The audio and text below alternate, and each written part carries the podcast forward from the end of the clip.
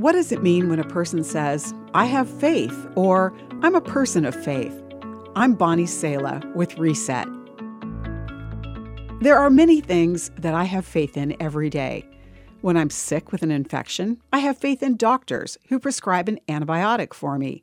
I don't lean too far over the railings of 20 story balconies because of my faith in the work of a scientist back in the 1600s by the name of Isaac Newton. Today, after generations and generations of secularism and atheism, my generation, says 31 year old Kyle, is longing for meaning, for spirituality. We want to be spiritual people. Kyle's generation now cries out for moral values like justice. But moral values require faith in something. Why should we work for justice? There is no scientific backing for the principles of equal human rights or universal benevolence.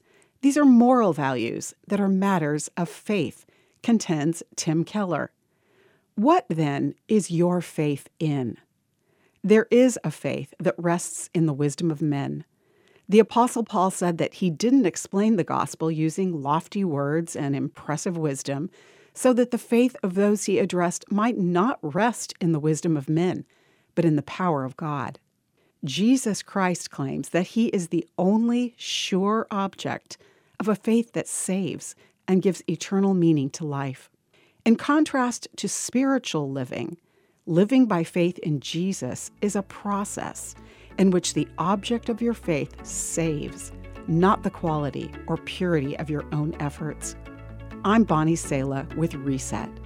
To hear this again, read or share this, or to find more resources like this, visit guidelines.org.